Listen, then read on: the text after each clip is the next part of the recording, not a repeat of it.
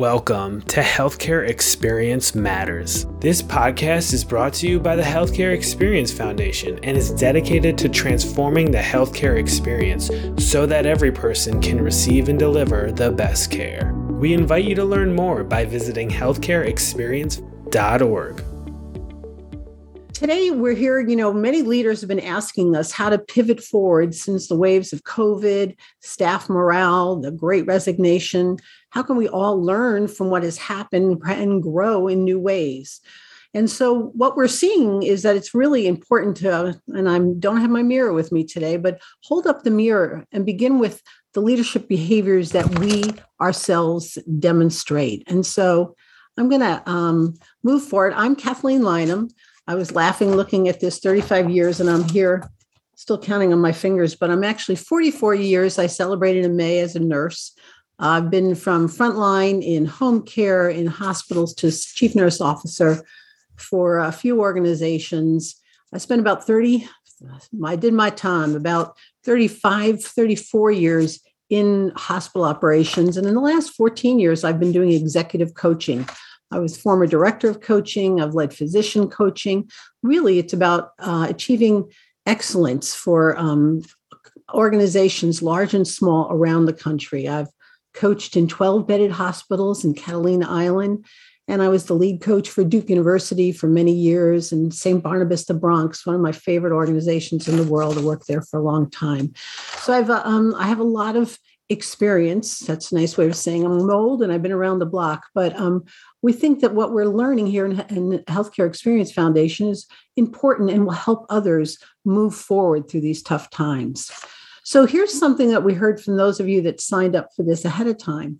You know, what's what's bringing you up and what's been the challenge and so the teams of teamwork you know and i've heard that you know where i used to work the um, the closeness of the critical care units and the COVID units, you know, pausing to to pray together, the hospitalists, the intensivists, the pulmonologists, you know, before and after the celebration when people were taken off the um, able to come off of uh, the ventilators and stuff that it's brought people together recognizing the resiliency. We're resilient right? We've we've been able to sustain or move forward and we're going to talk a little bit about that but how well have we done that? Still maintaining excellent care you know doing a fabulous job. And yes agility. Way before this i remember my first one of my first webinars with this was leading with agility. What does that mean?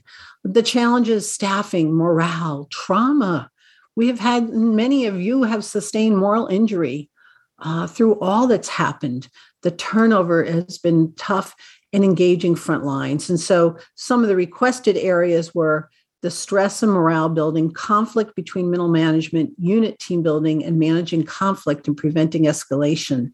And we're going to talk about the leadership behaviors that will help support and, and take us through that. So, our goals today are A, reflect on leadership attributes. What's, what's, what's rising to the top?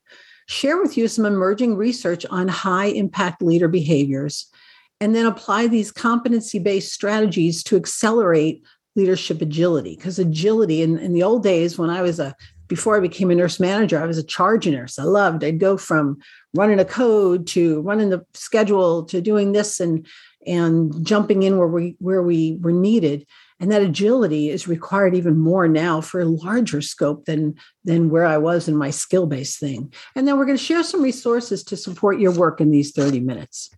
Have you had people that that surprised you that have risen to the top and and, and exceeded your expectations?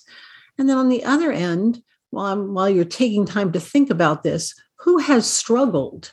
Who have you seen really sort of just decompensate and not able to adjust and be agile and, and survive.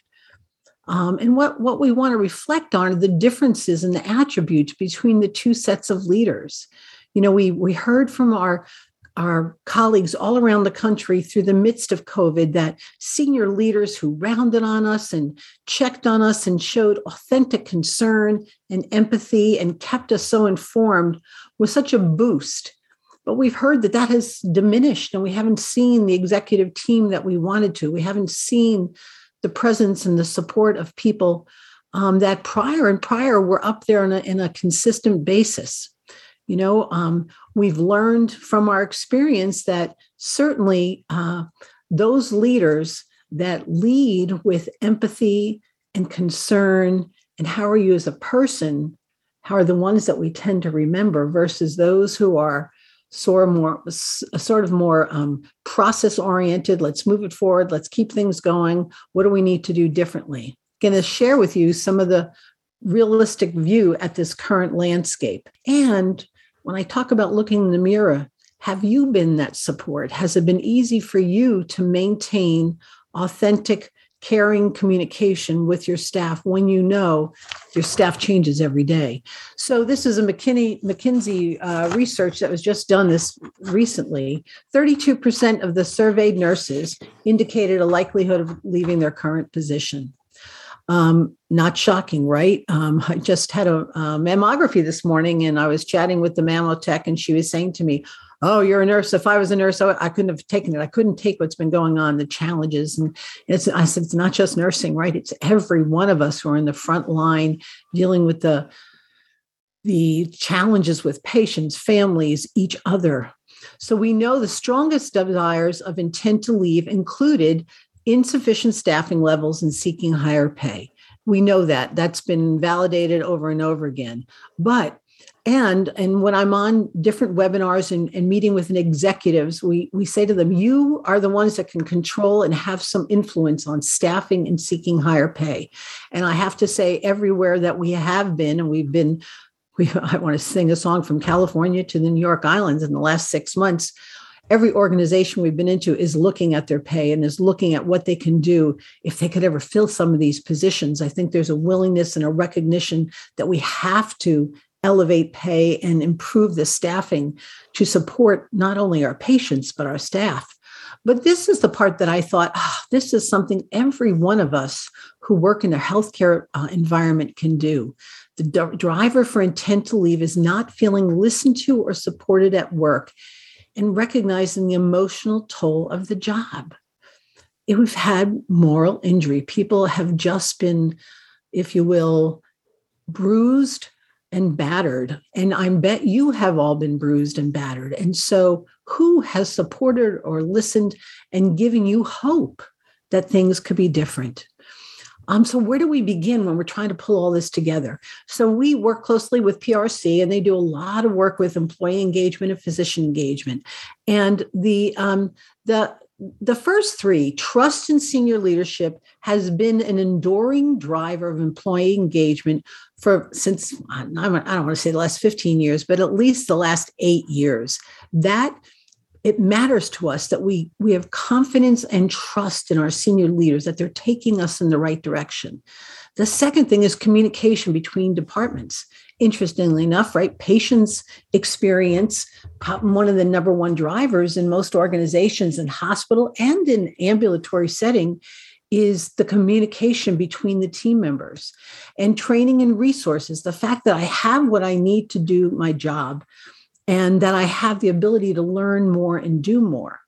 What's new, and you know, I'm an old bear, and like I've said for years, you know, pay is not a driver of engagement. It is not an important thing.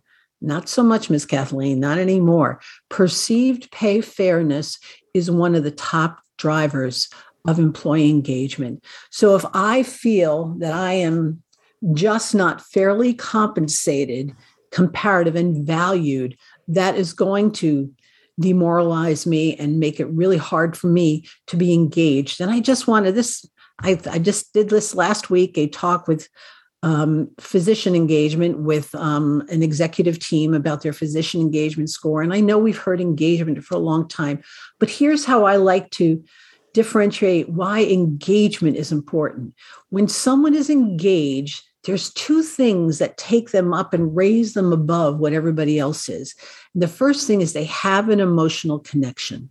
They care.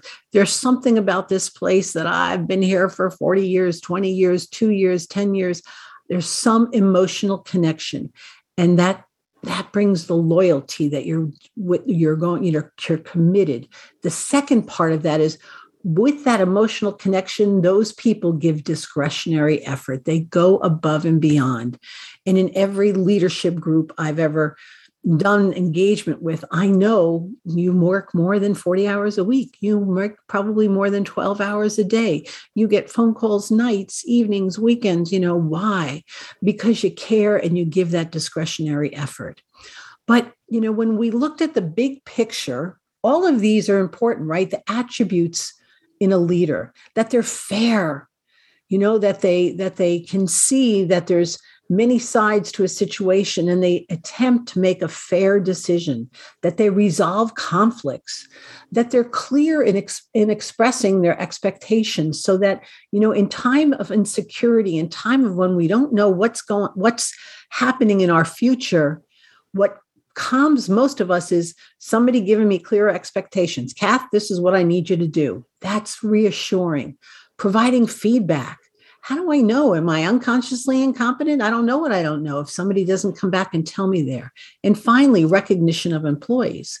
So, in our research, what do you think is the most important in a leader in today, 2022, resolving from, you know, coming through this pandemic and going into the next phase?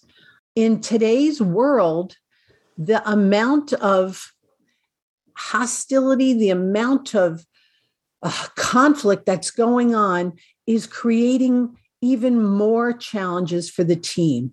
I, am like, I'm so beside myself because as I was driving up this morning in the back, I wasn't driving and reading, just so you know.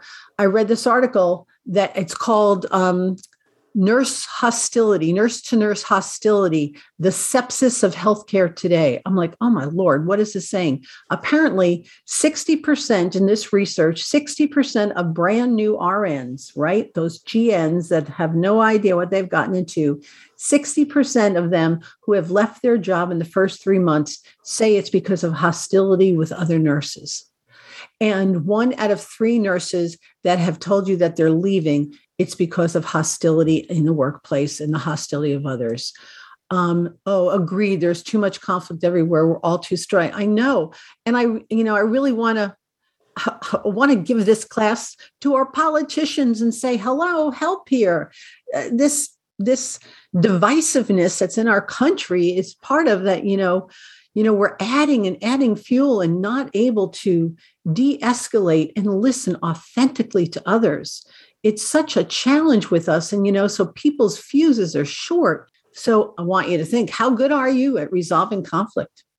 How good are any of us? Because on top of this, the recent um, work that we've done in Healthcare Experience Foundation, um, we see that 96% of employees say it's important for their leaders to demonstrate empathy. And I would bet 100% of you would agree but 92% say empathy is undervalued and not even seen in their workplace. Not even seen. Does that resonate with you?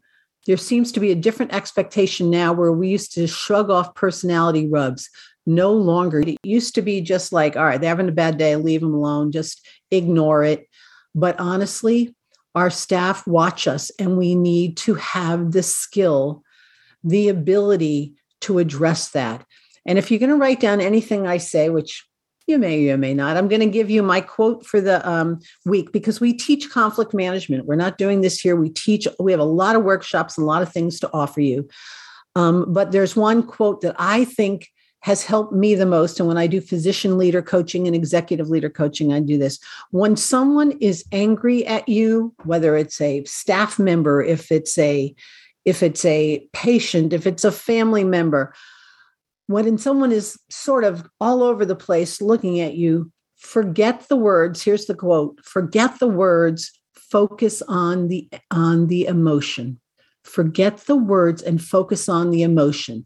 This is advice written by this guy who does de escalation in 90 seconds. He works in prisons, he works all over the world, but he works in prisons to help prisoners and the you know the guards learn how to de-escalate he says that's the most key and i got to tell you it works with teenage kids it works with your 12 year olds it works all over when someone is like losing it forget the words and focus on the emotions. So you're you're really angry. Now I'm not angry, I'm frustrated. Oh, you know why? And you can get people down and sort of understand where they are. That's the only way you can sort of demonstrate amp- empathy is to do that. So forget the words. What they're saying doesn't matter. What's the emotion you're seeing? And try to identify that and say, wow. And even if you get it wrong, it's okay. The fact that someone's saying, trying to connect and understand me will help diffuse people.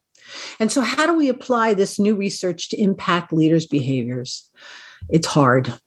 So, these are the emergency key, emerging emergency. It's a, maybe that's the word we should title it. Emergency key competencies. These are what we're seeing you need to excel in.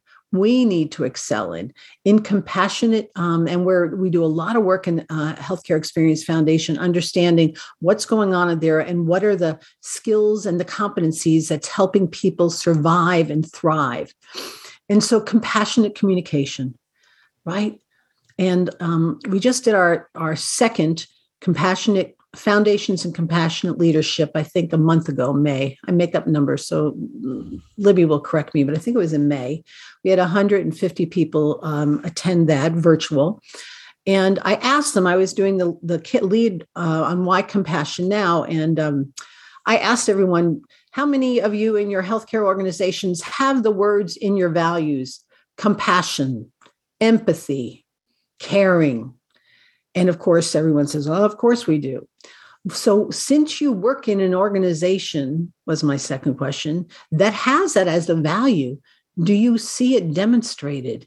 Do you live it with each other? Is it just for patients that we're compassionate? Are we compassionate with each other? Are we empathic with each other? I'm going to guarantee you that we all could do better on this. And I'm going to talk a little bit more about that in a little dive into the compassionate communication. But it is needed now more than ever. Healthy conflict, yes.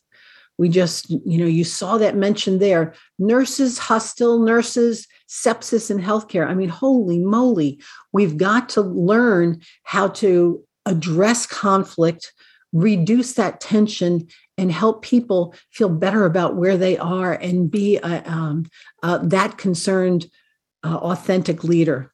Because with that we can build and maintain trust in a new norm. And we've you know lots of thoughts about and it comes back to i think it was terry in the beginning how does that come through? Recognize the people that are doing a wonderful job not just once. Lift them up in your morning huddles. Lift them up in the afternoon huddles put it in writing, manage them up to the executive team. That's the way to start getting people to recognize someone's noticing what I do and building that team and that trust, right? Trust is the most important thing in a relationship between a patient and the, and the caregiver and between each other and a team. I need to trust that you have my back. And from that, we can build resiliency. And resiliency is about bouncing back. But I want to challenge you um, I see. I want to make sure I get the quote right here. But um, I love this work when I was reading this. Um, final thoughts after the trauma of the pandemic you've been part of this past two years. Will you or others just be resilient? In other words, basically bounce back from your disaster unchanged? Or will you be able to, as Stanford psychologist um, Jamil Zaki describes, achieve growth through diversity, which is about finding ways to learn from those hardships to focus on what matters, which is compassionate care for each other, empathy. And the foundation of all of this is strong emotional intelligence. Hopefully, all of you have been through education and stuff. We have a lot of resources in our healthcare experience academy to help you with there. But here's the bottom line emotionally intelligent people who are strong in the four in the self competency and the social competency. That means I have good self awareness, it's good self management of those people that push my buttons, know where they are. I have good social awareness, and I'm an expert at building relationships. You need all four to be successful. And to build those things, you need to have the self awareness and the social awareness. So, you know think about and take we have an assessment skill i believe on our website that you can look at to see how good am i with that. And finally pulling it all together is this leader rounding. If you're not rounding on your staff in some quarterly fashion and not asking them about not only asking them about but you know what do we need to do differently here but how are you personally? How are your kids? What's going on with your family um, who do you you know what do you think we're doing well? Who should i recognize here? You know what's one thing that's keeping you awake at night? That personal personal commitment of a leader to their to their staff is the way that people that's how we build trust that's how we build confidence and that's how authentic leadership can rise to the top. So conflict management and incivility. I want to tell you we've heard it time and time again and my colleague jeff uh, believe next week free another webinar on this in particularly incivility so we know that conflict management, I mean, conflict is the culprit between lousy relationships, lackluster performance, and low satisfaction. But we also know conflict is a prerequisite to great relationships, exceptional performance, and personal fulfillment. We all know that we need a little of this and a little of that. the difference is how you handle it. And so we need to make sure we're good at this and we're recognizing, if you will, the continuum of incivility that may be present on your unit and what we could, or your area, what we can do about it. It's really, really disturbing, but really important. So these are great tips from Daniel Coyle, another great author. We've read all of his books. This was on from Culture Code. So, you know, asking your staff when you're doing that rounding, what's one thing I do that you'd like me to continue to do? That kind of gets rid of you your blind spots. What's one thing I don't do enough that you'd like me to do? And one thing I can do to help you be more effective. What great questions. You don't have to ask them all, but what great questions to help think about. You know, how am I being perceived? How am good am I at conflict management? How good am I at building my team? begin with the mirror don't be looking at others look at yourself and see what you can do and then as our famous what's his name famous what's his name says stephen covey circle of influence manage who you aren't having direct contact with every day and let that circle grow. On the right here is another thing at hxf that we teach. It's the conversation serve to help you sort of a process to help you put the problem and the challenge in the middle. Recognize your own uh, influence your personal past situations that are influencing and your ability to bring forth and find a collaborative answer. So, again, foundation and compassionate leadership. I want to take two minutes before our time is up to talk about this. Our next conference is um, virtual again in October. I think we'll have a flyer at the end. But why compassion now? I talked about that. About just because we say we're we value compassion, do we live it? And here's the other challenging question you cannot be compassionate with others if you don't actively and consistently demonstrate self compassion. And I'm telling you, for the majority of my 44 years in healthcare, I have been a role model of deny yourself and put the team first and put this first and put that first and and everybody else should do the same thing I'm doing. I get there through snowstorms. I got through through blizzards. I should do this. I should do that. Everybody should. My friend, I've learned the hard way. You know, we have to take care of ourselves, as they say in the airplane. I did a lot of flying this last week. Put your oxygen mask on first. Don't be helping others until you take care of yourself. We cannot be compassionate to others if we don't have it. And then, how do we lead with compassion one on one? That doesn't mean we let people walk all over us and get away with murder. Of course not. It's how do we handle it in a, in a way that identifies feelings and allows you to speak authentically and sincerely. And finally, when we do that, our compassion can not only influence the organization, but the community around. It's critical for us to think about how are we doing that now? So that's all I got. Thank you very much for listening. I hope this was valuable, but um, I appreciate you all taking time out of your busy day to meet with us.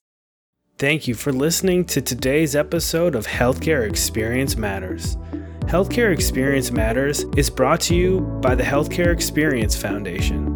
To learn more, please visit healthcareexperience.org. That's healthcareexperience.org.